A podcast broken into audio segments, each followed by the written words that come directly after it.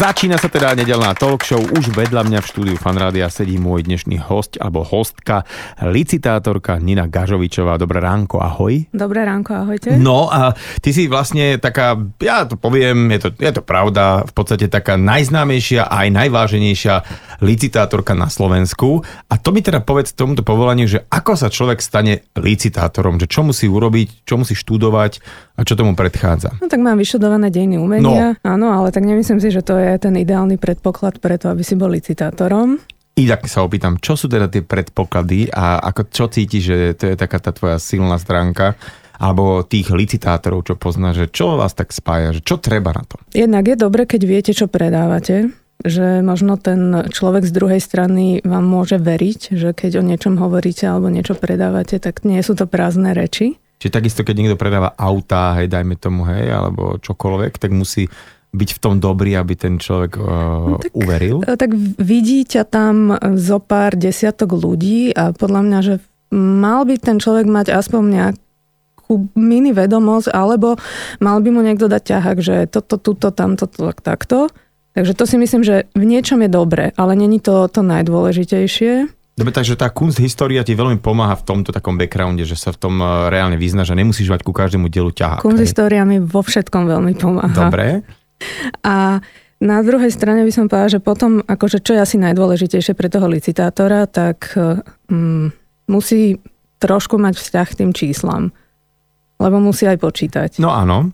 A potom asi by mal byť nejaký dobrý psychológ, možno trochu aj showman, ale zas asi nie moc, že nepreháňa to, že no, ja, neuchádzať si na sebe, hej? Ja som videla aj také prejavy licitátorské, ktoré už boli podľa mňa, že na hrane. Ja tiež sa snažím ísť na hranu, ale dúfam, že tá moja hrana je taká znesiteľná. OK. Že nepáči sa mi, keď je privtipný alebo trapne vtipný, čiže ja tiež môžem byť trapne vtipná, ale verím, že ešte som neskozla do takého nejakého momentu.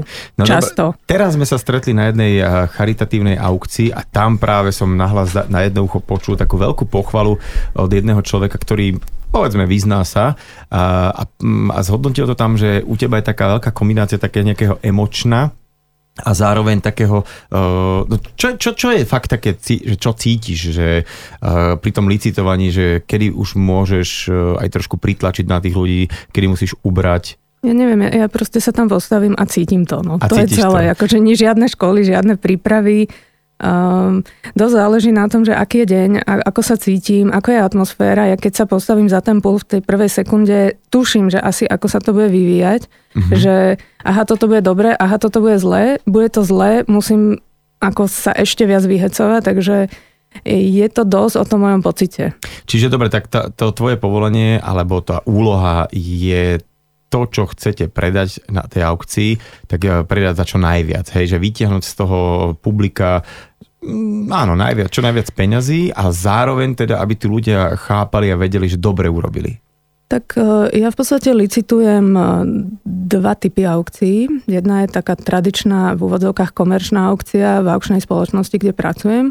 A potom každoročne licitujem možno 10 charitatívnych aukcií pre rôzne charitatívne organizácie. A áno, dalo by sa povedať, že pre oba prípady platí dosiahnuť čo najviac, ale na tej charite ten licitátor, alebo aspoň ja si myslím, že by mal byť oveľa adresnejší, tam je to také naozaj konkrétne, tam idem možno niekedy až za hranicu, mm-hmm. ale ako vždy poviem, že tak na to ma zavolali, že to je môj, moja povinnosť alebo moja práca. Samozrejme, charitatívne aukcie sú predsa o tom, že ľudia majú pomôcť dobrej veci a teda môžu trošku pustiť chlp a nejaký ten peniažťok minúť naviac. Prejdime na samotnú tvoju prácu toho licitátora, ako to celé prebieha, lebo chcem zdôrazniť, že aukcie nie sú len nejakou elitárskou záležitosťou, ako si veľa ľudí myslí, tak povedz, koľko výtvarných diel musíte prebrať, aby ste potom mohli do aukcie takých tých 100-150 diel, ktoré sa potom dražia. To som veľmi rada, že si toto spomenul, pretože áno, v istom zmysle tie aukcie môžu pôsobiť na ľudí, že a to je len pre tých horných 10 tisíc, umenie zbierajú len boháči, ja mám 500 eur, 100 eur, 200 eur a za to si nič nekúpim a radšej ich oferujem alebo miniem niekde inde. A to by som povedala, že nie je úplná pravda, pretože aj v aukciách a potom ešte v špeciálnom formáte, čo sú online aukcie, tam zvlášť ponúkame veci naozaj od 30, 50, 100 eur. A keď si sa pýtal, že teda ako vzniká tá ponuka, tak my mávame aukcie 4 až 5 krát do roka, kde býva ponúkaných 150, 200, 250 diel, ale to reálne znamená, že my vidíme možno 1500, 2000 diel, z ktorých vyselektujeme ten výber na tú aukciu. A ako selektujete ten výber? Akože to, čo potom má nejaký akože komerčný potenciál, alebo že Vôbec odkiaľ prichádza tých tisíc diel? Akože, kde k tomu prídete? Ľudia vám nosia? No, ľudia nosia, sú takí ľudia, ktorí to robia tak ako keby na dennej báze, že možno chodia po tých domoch, e, sledujú inzeráty, venujú sa tomu tak na takej poloprofesionálnej úrovni by som povedala. Potom e, pracujeme aj so súčasnými autormi, čiže tam je zdroj priamo ten konkrétny autor. A ďalej sú to, ja neviem, rôzne dedictvá, e, obrazy, ktoré dlho boli doma a nechceli ich predať a zrazu prišla nejaká situácia, ktorá, ktorá to zmenila a ľudia ich vtedy ponúknú, takže je to rôzne.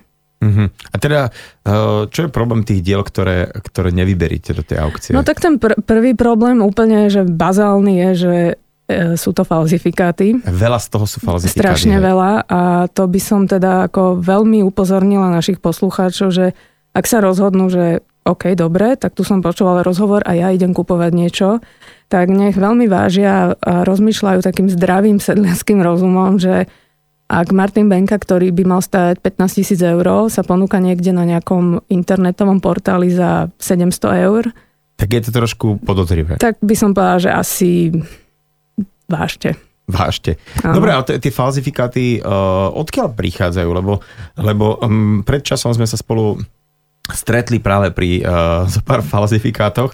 No a to bolo práve zaujímavé, že tie diela vyzerali veľmi ako keby... Um, ako keby dobre urobené v úvodzovkách, takže to nie je vytlačené nejakej tlačiarni, ale že kto sa tým zaoberá vôbec, uh, že tu, na Slovensku sú nejakí umelci, ktorí celkom dobre vedia malovať, alebo to je no, že import, ja dajme to možno až z Číny, niekde na zakázku, alebo čo, čo ako to, kde to vzniká? Ja, ja v podstate neviem, ešte donedávna sme vedeli možno nejakých ľudí, ktorí sa asi, asi tomu tak akože nazvem to venujú, ale je celkom možno, že sú nejaké dielne možno u našich susedov, možno naozaj aj až v Číne, ale je to... Mm, je to priam epidémia, by som povedala. Epidémia, no ale práve to, že sa falšujú Medňanský, Bázovský, Benka, proste také tie slovenské stálice. Áno, ale potom je druhá vec, že veľa ľudí si povie, že no kto už by falšoval tohto XY, ale aj tí XY sa falšujú. Že, že už aj mladí nejakí autori. Aj mladí autori, aj autori okrajovejší, čiže je to naozaj širokospektrálne. Načali sme e, tému falzifikáty, ktoré teda kolujú v rámci slovenského alebo vôbec svetového trhu a mňa by zaujímalo, ako sa vôbec dá zistiť, že, že ide o falzifikát, pretože naozaj niektoré sú asi aj také, že dosť dobré, nie? Tak niekedy sú tie veci také, že od dverí to človek vidí. Dobre. Áno, že naozaj, že tie skúsenosti, ktoré ten človek má v rámci toho oboru, tak už ho vedia nasmerovať. A potom veľakrát sa stane aj taká celkom smutná vec, že sú rodiny, ktoré sa avizujú, že prídu s bankom a oni prídu s bankom. Ale... A sú absolútne presvedčení, že to je banka. Áno, áno, a ono to aj je banka, ale je to reprodukcia, ktoré sa v 70 80 rokoch e, vyrábali Čiže je to vyslovene, že taká tlač, čo tiež vidno, dá sa povedať, že od dverí. Uh-huh. Takže, takže to je druhý zdroj týchto diel, ktoré nemajú šancu na uplatnenie. No a potom, ak hovoríme o tom, že kto to dokáže, alebo akým spôsobom sa to dá verifikovať, tak e, ten prvý Stretávajú sa tam také dva prístupy, uh-huh. taký exaktný a neexaktný v úvodzovkách. Ten neexaktný je ten umenovedný, čiže ten historik umenia, ktorý pozná tvorbu daného autora, sa pozrie na to dielo a vidí, že tam niečo nesedí, že ja neviem, podpis je iný ako mal v tom roku, že sú tam e, motívy, ktoré mali byť z iných rokov, že je tam nejaká kombinácia, skrúmaš veci, ktoré by za normálnych okolností ten autor tak nepoužil. A potom je ďalšia tá exaktná metóda, že sa skúma farba, zistuje sa dobovosť a tak ďalej. A keď sa spojí tieto dva názory, tak... Čiže ke, keď e, si nie je istý človek už takým pohľadom, že fia, že to, ako teoreticky by toto mohlo byť pravé, lebo akože no, dobre, tak motívy sedia všetko tak, že nevidel som síce takýto obraz, ale mohlo sa stať, že predsa len ten autor ho niekde daroval nejakému kamošovi a nejak sa zapotrošil, ale poďme potom ešte aj nejakou až, až takou for, foreznou stopou. Áno, presne tak. Fakt? A to, a to ale si asi diela od nejakého potenciálu. Áno, že, nie, že to neskúmame diela v hodnote 100 eur uh-huh. takýmto spôsobom, ale je to náročné, pretože niekedy aj ten výsledok tej foreznej správy je úplne rozhodujúci, že veľakrát je to aj o tom, že sa stretneme treja, štyria, diskutujeme o tom, rozprávame sa o tom a snažíme sa dôjsť k výsledku, ktorý je najbližší pravde, že určite sa človek môže pomýliť, ale venujeme sa tým obrazom ako veľmi dôsledne a dostatočne a ak máme nejaké podozrenie, tak s tým radšej nechceme pracovať. To je pravda, lebo vlastne vy keď to už potom v rámci aukcie ponúkate, tak tým pádom ako keby ste garantom toho celého, že je to práve a že hm. ten človek, ak za to minul peniaze, tak by Áno, to tam... že pre nás nemá zmysel predávať niečo falošné, Čo, pretože no my máme z toho províziu, že gro tých peňazí ide tomu človeku, ktorý to ponúka, takže uh-huh, uh-huh. naozaj, že teraz je to takým spôsobom jednoznačné, že pokiaľ v týme jeden z nás má nejaké podozrenie, tak si povieme, že nechceme že radšej to. Nie, mm. radšej nie.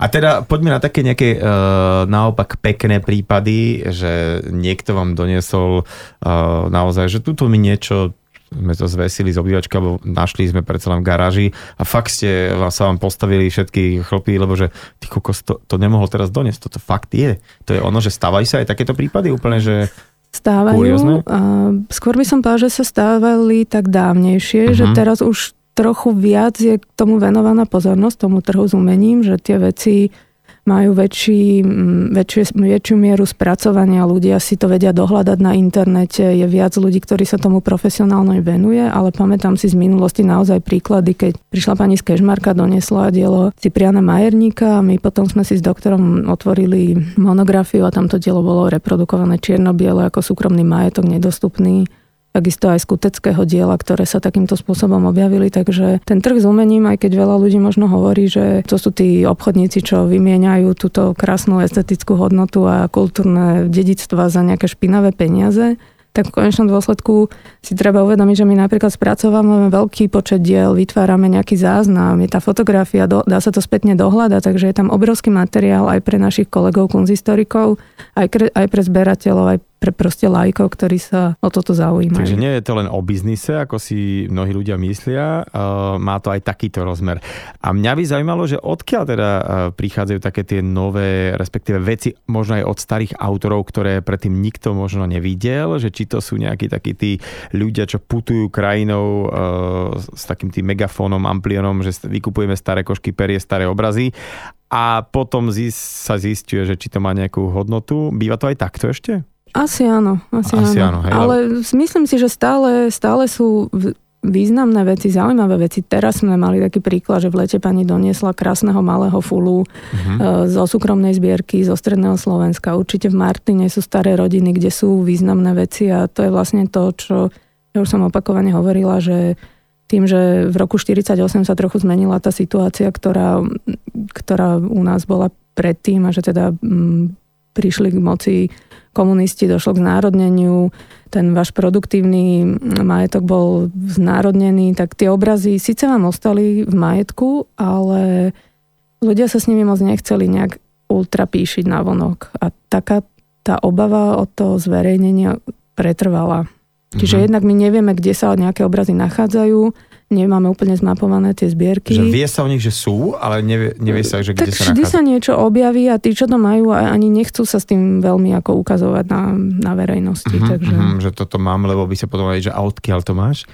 Neviem, že či odkiaľ to máš, ale skôr taký pocit, že čo je doma, tak netreba sa s tým moc nejak ako hej, chvastať čo, čo, sa, čo je doma, to sa ráta. No a úplne tak bulvárne sa ťa pýtam teraz, že či sa stalo niekedy, že naozaj nejaká pani alebo nejaký újo donesol obraz, mal pocit, že no, tak to predáme a že fakt, že zázračne to vystrelilo na tej aukcii a zrazu sa stalo, že aj vy ste mali ohromnú radosť. E, no stalo sa to a ten príbeh dosť často som hovorila, ale poviem ho znova. Doktor Abelovský išiel zobrať nejaké veci k staršej dáme tu v Bratislave a hovorila, že chce synovi kúpiť kuchyňu a že to sú veci po rodičoch, ktoré má doma a on zobral nejaké veci a ešte jeden obraz, takže no dobre, že aj pani aj tento zoberieme. A potom vlastne, keď, sme, keď to prišlo, tak na svetle už v kancelárii sme zistili, že je to autor Jozef Navrátil, český autor, ktorý má ale zberateľov aj v Rakúsku a myslím, že sa to vyvolávalo okolo 100 tisíc slovenských korún, takže 3 tisíc eur. A mali sme o to veľký záujem. Prišli dokonca z Viedne rakúsky takí díleri alebo zberatelia alebo obchodníci s umením a vydražila to nakoniec jedna česká dáma, ktorá mala na to aj svoj špecifický dôvod a tí Rakúšania na druhý deň ráno volali, že okamžite ten obraz kúpia, že keby čo bolo, ale ona samozrejme ani som jej nevolala. Aká tá cena bola konečná? No a tá pani potom prešli nejaké 2-3 týždne. Zrazu ja som prišla do práce, tam v našom priestore lobby sedela pani pri stoličke, pozerala si výsledky a prišla za mnou. Ona mi hovorí, že prepačte, tu máte chybu. A ja, že vy to neviete? Ona, že nie a vydražilo sa to za milión 100 tisíc korún. Čiže aj teraz by to bolo nejakých 35 tisíc eur. Áno, teraz by to bolo určite oveľa viac, uh-huh. že tie ceny v tom umení išli vyššie, že bolo by to určite oveľa viac.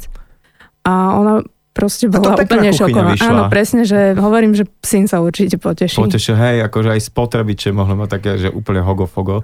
Tým potom vyšlo asi aj na nejakú precienku. No, čiže to sú, a, sú a takéto toto, krásne áno, príbehy. A toto je... je dôležité ešte z jedného bodu, že vlastne ako keby, že tí rodičia dokážu tým deťom vygenerovať niečo, čo časom vedia predať a kúpujú, zbierajú Dobré rozumne. Veci. rozumne. Mhm. Čiže vlastne môžeme povedať, že umenie je skvelou investíciou aj z ohľadom na budúcnosť, takže rozprávame sa o obrazoch, ktoré prichádzajú prichádzajú do aukcie. Bavili sme sa o tom, že musíte ich nejakých tisíc, dve tisíc eh, nejakým spôsobom prebrať a vyselektovať to, čo pôjde na aukciu. Hovorili sme o falzifikátoch, ale čo okrem tých falošných obrazov samozrejme na aukciu nepatrí? Neberieme veci, o ktorých vieme, že ich nevieme predať reálne, mm-hmm. že alebo že zbytočne nízke ceny, ktoré je oveľa náročnejšie ich spracovať do toho katalógu a predajú sa za 200 eur, čo nie je v istom zmysle rentabilné, tak práve mm. pre tieto práce, grafiky, práce na papieri, menej významných autorov je tá platforma tej online aukcie, ktorá sa každý týždeň v útorok mení.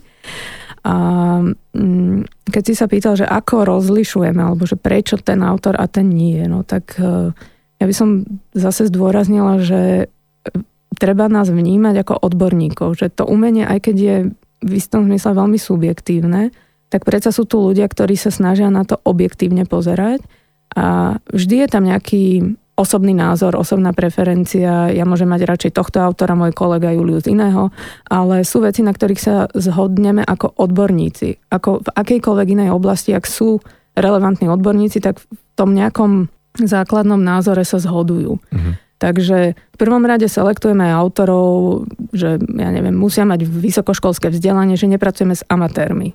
Akokoľvek sú veci pekné. A to by som zase zdôraznila, že klás na umenie kategóriu alebo očakávať od, ne, od umenia v prvom rade kategóriu krásy asi není úplne ideálne. Mm-hmm.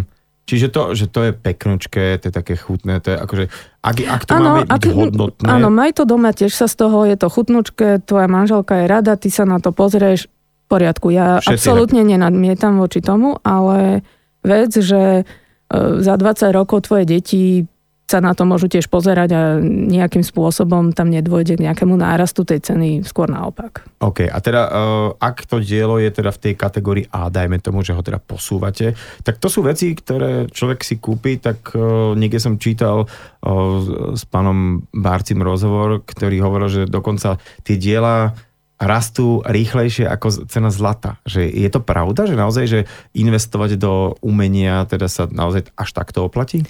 Ja by som povedala, že dá sa investovať do umenia, ale človek to musí vedieť, uh-huh. alebo si musí poradiť od niekoho, kto tomu dobre rozumie. Určite sa dá ukladať peniaze do umenia a máme príklady aj vlastne z existencie SOGI, že napríklad úplne konkrétne. Oltár Stana Filka, ktorý sa v roku 2005 dražil za 65 tisíc, alebo vyvolával za 65 tisíc slovenských korún, čiže 2000 niečo eur. Porovnateľný možno v istom zmysle sa teraz predal za 50 tisíc eur. Už eur. Teda, eur, že, áno. Okay, čiže rátajme si, že aký to je nárast mm-hmm. a možno keby ten istý oltár bol predávaný, sa vydraží ešte viac, lebo bol v istom zmysle ešte zaujímavejší a ešte kvalitnejší. Rozprávali rozprávali sme sa o tom, ako tie umelecké diela naozaj vedia až niekedy exponenciálne naberať na hodnote a preto je to vie byť aj dobrá investícia, ale nehovorím iba o takých starých menách, ale aj o takých súčasnejších,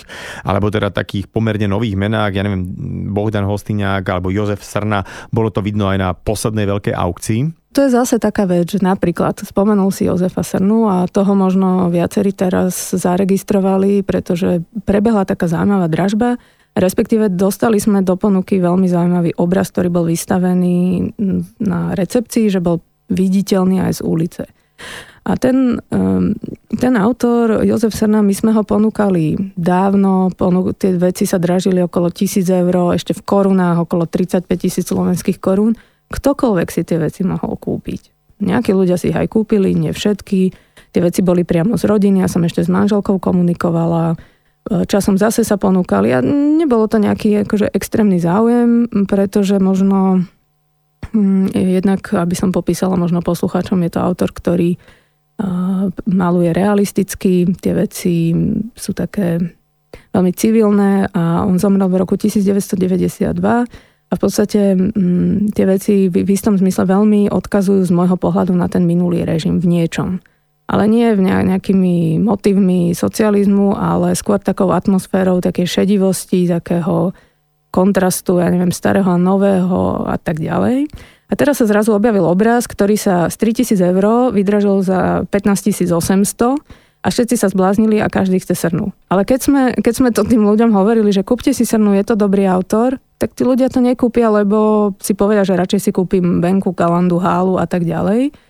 No a keďže sa stalo to, čo sa stalo, že tá cena takýmto spôsobom vystrelila, bolo by dobre, aby sa to možno zopakovalo, aby sa znova objavil nejaký kvalitný obrad od CERNu, vydražil opäť tak vysoko a tým pádom by sa valorizovala tá hodnota cez ten aukčný predaj. Čo je na tých aukciách dôležité, je, že vlastne to je jediný verejný ukazovateľ, ktorý hovorí o nejakej cene. Pretože ak sa niečo predáva v galérii alebo niekde pod rukou alebo tak ďalej, že tie ceny možno sú veľmi vysoké, ale nikto o tom nevie. OK. Ja musím teraz, som tak spomenul, že teraz nás tak ľudia počúvajú a, a, a varia nejaký obed, tak ale aby ste vedeli, že za chvíľku prechádzame aj na tému, že čo všetci si t- môžu aj takí nie vášniví a skúsení zberiteľia umenia kúpiť a urobiť si radosť, že úplne každý môže v podstate začať s tým. Ale predtým ešte otázka, že všeobecne sa vám predávajú lepšie takí tí starí osvedčení autory alebo uh, možno už také súčasné umenie? Či to sa nedá všeobecne tak, povedať? Dá sa povedať, pretože ak sa zvykne hovoriť, že slovenský zberateľ je konzervatívny, tak je to pravda, potvrdzujem to, čiže nám sa najlepšie predáva overená kvalita typu Benka, Galanda, Fula, Hala a tak ďalej, že tieto, tieto klasiky. A potom my sa vždy snažíme dávať do pozornosti autorov, ktorým veríme alebo ktorých máme my presvedčenie, že majú potenciál do budúcna, ale nevždy možno na to nachádzame tých respondentov a nevždy sa tí ľudia nechajú úvodzovkách nahovoriť a potom vždy povedia, že joj, keby som to vtedy kúpil za toľko, no tak... Um... No tak, no, to je, to, risk je zisk niekedy a uh, nie každý má takú odvahu riskovať uh, ani v umení samozrejme.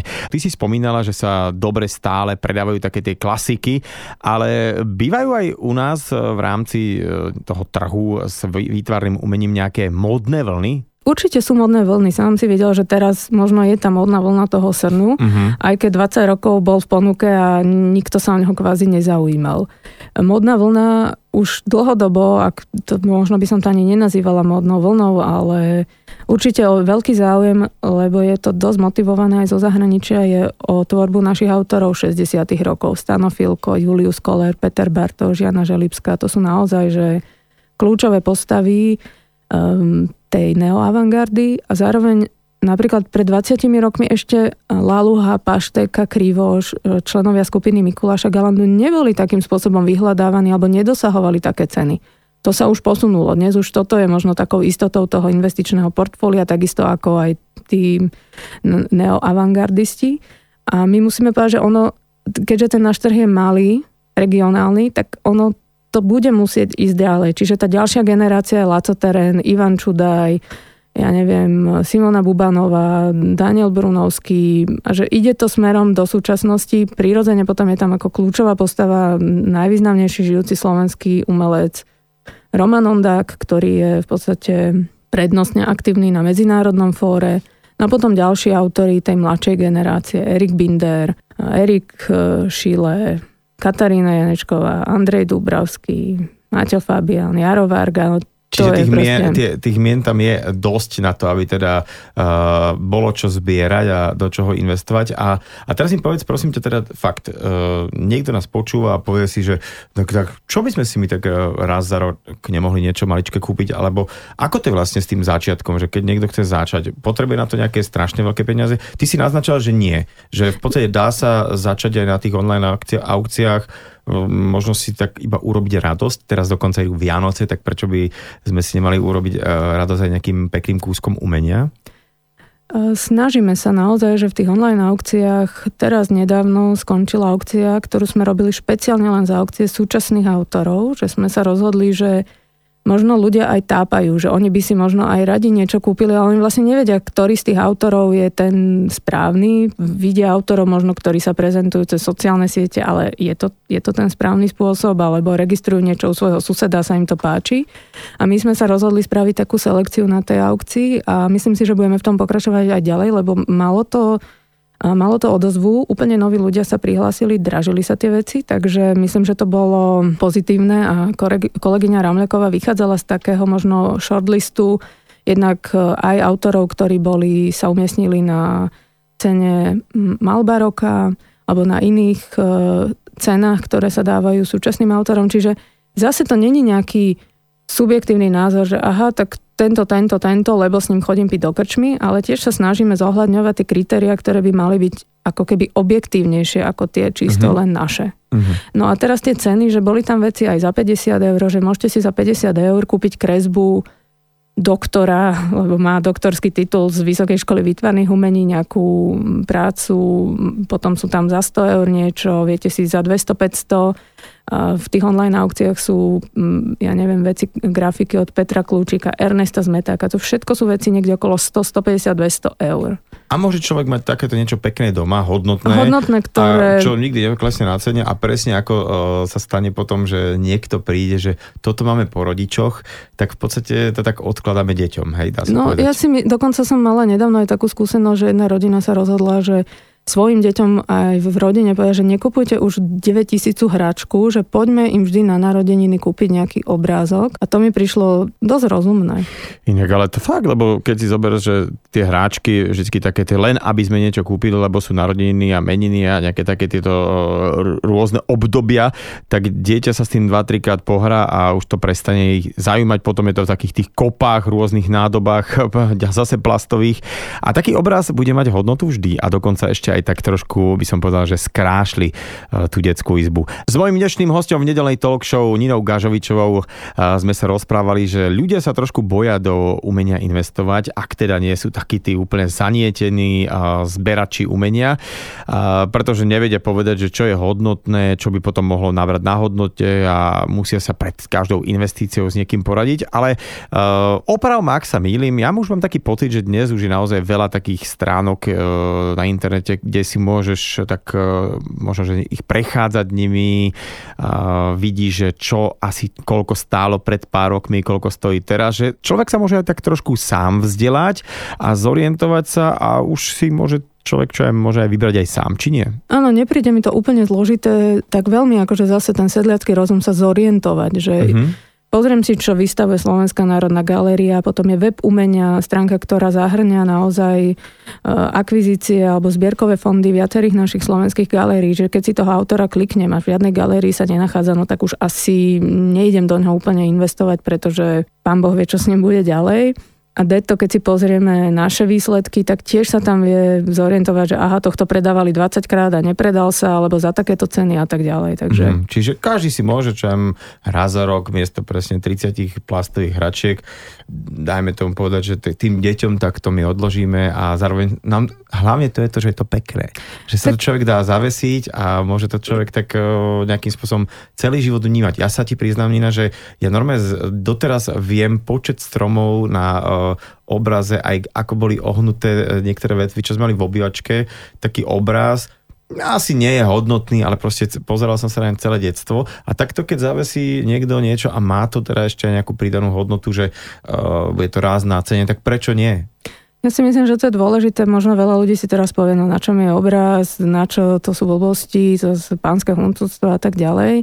Ja to úplne, úplne tomu rozumiem. Ja som vyrastala naozaj, že obklopená umením, mne to je prírodzené, ale nemôžem nikoho nútiť, aby teraz e, si do svojho bytu vešal 1, 10, 200 obrazov ale možno aj pre tie deti je to zaujímavé. Je to dôležité, aby tie deti boli vychovávané v nejakom duchu, aby videli, aby sa budoval nejaký názor, vkus, aby boli obklopení tým umením. Teraz si myslím, že veľmi dobre funguje tá detská pedagogika v Slovenskej národnej galérii, v iných galériách, asi aj na školách, takže je to úplne bežné aj na západe, že to umenie je súčasťou našich životov, lebo predsa nás nejakým spôsobom obohacuje a pokiaľ to človek tak necíti, tak ho netreba nútiť do toho, že musíš mať obrad na stene. Ne, nemusí. No. Teraz si by tak trošku nahrala, keď si aj spomenula s tým západom a padlo aj slovo trh.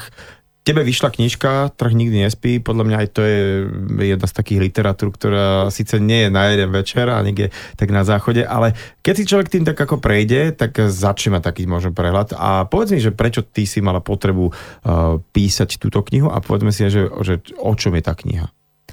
Tak tá Kniha má možno taký bombastický názov, že možno niekto si bude myslieť, že tam nájde nejaký návod, čo má kupovať a ako to má zhodnocovať. Není to úplne pravda, ale zase keď si ju prečíta, tak myslím si, že sa dokáže zorientovať.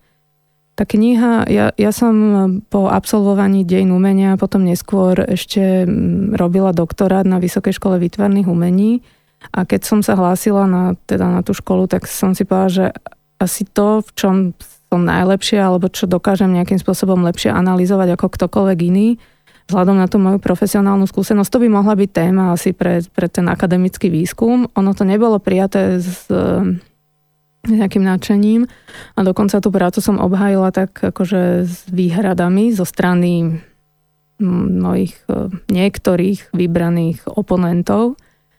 A ja som potom tak si povedala, že dobre vybavené, niečo riešiť, ale napríklad moji blízki priatelia, konkrétne aj Julius, opakovane, Nininka, musíte to vydať, je to dôležité, správte to, vydajte tú knihu a tak ďalej. Čiže ja som potom vlastne tú dizertačnú prácu nejakým spôsobom upravila a tá dizertačná práca, alebo teda tá kniha, Trh nikdy nespí, pojednáva, jednak je tam výskum, archívny medzi rokmi 48 až 89 a potom je tam pokus historizovať tú situáciu, ako ten trh vznikal, ako, čo ho ovplyvňovalo, ako sa to celé dialo, ako vznikli prvé galérie, prvá aukčná spoločnosť.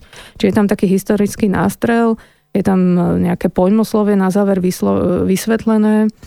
Takže tá kniha je, v konečnom dôsledku myslím si, že je dôležitá, lebo položila nejaký základ, na, o ktorý sa môžu oprieť ďalší bádatelia, možno aj pre v úvodzovkách bežného čitateľa bude v niečom zaujímavé. Neviem, či si si ju pozrel a či si aspoň tri, áno, tri áno. vety z toho prečítal. Práve, takže... A práve, že ma zarazilo, e, keď si tak človek povie možno, že tu na Slovensku nemáme dobrý trh, ktorý by fungoval s výtarným umením, ale keby ten trh e, neexistoval, tak by nebolo toľko aukcií do roka e, po celom Slovensku a nebolo by ani toľko falsifikátov, lebo kto by si dal nejakú námahu s falsifikátom, keby vedel, že žiaden dopyt tu nie je.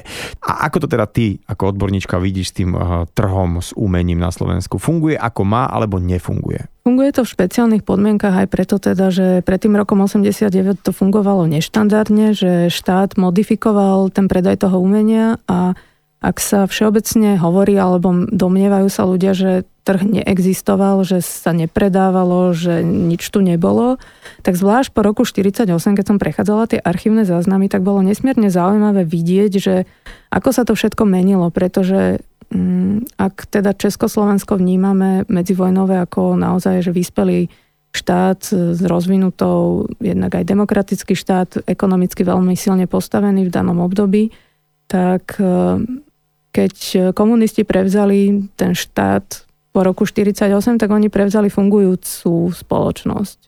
Na rozdiel od roku 89, kedy vlastne za tých 40 rokov to všetko išlo nejakým smerom dole, zabúdalo sa, že sa stratili, stratili sa t- tie výdobytky v takom tom úplne bežnom význame, že keď som prechádzala cez tie archívy, tak tam zrazu ste videli, že ako rozmýšľali, ako marketingovo, ako PR využívali, ako, ako extrémne im záležalo na tom, aby sa tie veci predávali, ako mali veľmi vymyslený systém odmeňovania, mm, ekonomického tlaku a tak ďalej. Čiže zrazu sa ukázalo a presne cez tie konkrétne materiály, že nie, nie je to pravda. Bolo to tu vždy, vždy sa predávalo, potom nejak inak, potom sa to menilo.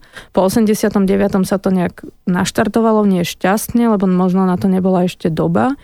A dnes, eh, ja možno poviem len taký príklad, že možno posluchači zaregistrovali, že nedávno rodina Zubalovcov venovala Slovenskej národnej galérii eh, diela v hodnote 3,5 milióna eur, čiže nie že Slovenskej národnej galérii, ale nám všetkým, tomuto štátu.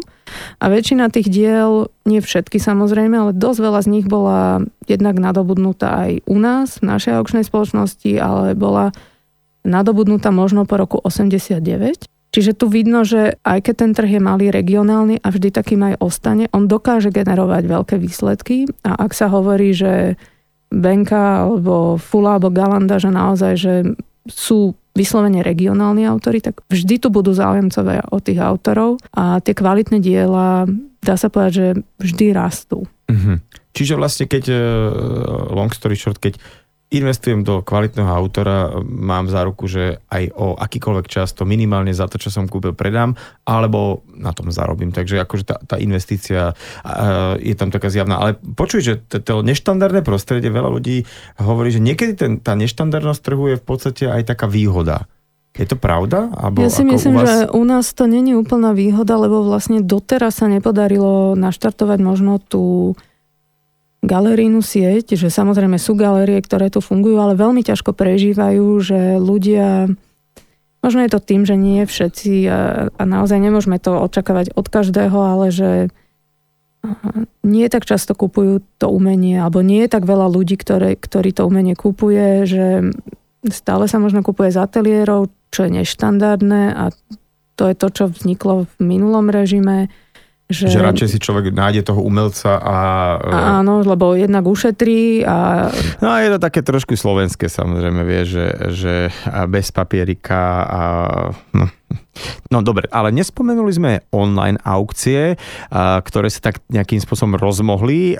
Aký ty máš e, pocit z takýchto, že online aukcií? Musím povedať, že ma veľmi potešilo, že jednak sa podarili získať veci za priateľné ceny a že dokonca niektorí autory kupovali diela iných autorov v tejto aukcii. Navzájom alebo si. aj kamaráti iných autorov to kupovali v tej aukcii, lebo si povedali, že chceme to podporiť, chceme tú mhm. iniciatívu podporiť. Oni si mohli zavolať, že čau Maťo, daj mi to, ja to berem, bla bla, ale urobili to takýmto spôsobom a to mi príde, že to je taký náznak možno toho, že... Toho štartu toho. To možno... Áno, že vlastne vy aj keď idete si kúpiť, ja neviem, kabát, tak áno, môžete ísť za nejakým krajčírom, ale väčšina z vás ide za nejakým sprostredkovateľom toho predaja. Čiže mm-hmm. prišlo mi to, že možno sa to začína nejakým spôsobom štandardizovať. A mne by sa veľmi páčilo, lebo sú aj také rôzne tie projekty, nemôžem to povedať nahlas, ako sa volá uh, čierne niečo, uh, že, kde sa robia také limitované edície nátlačkové. Ani to nemôžeme povedať. Ani to nemôžeme povedať, ale v každom prípade, uh, že začína byť cool a za, začína to byť,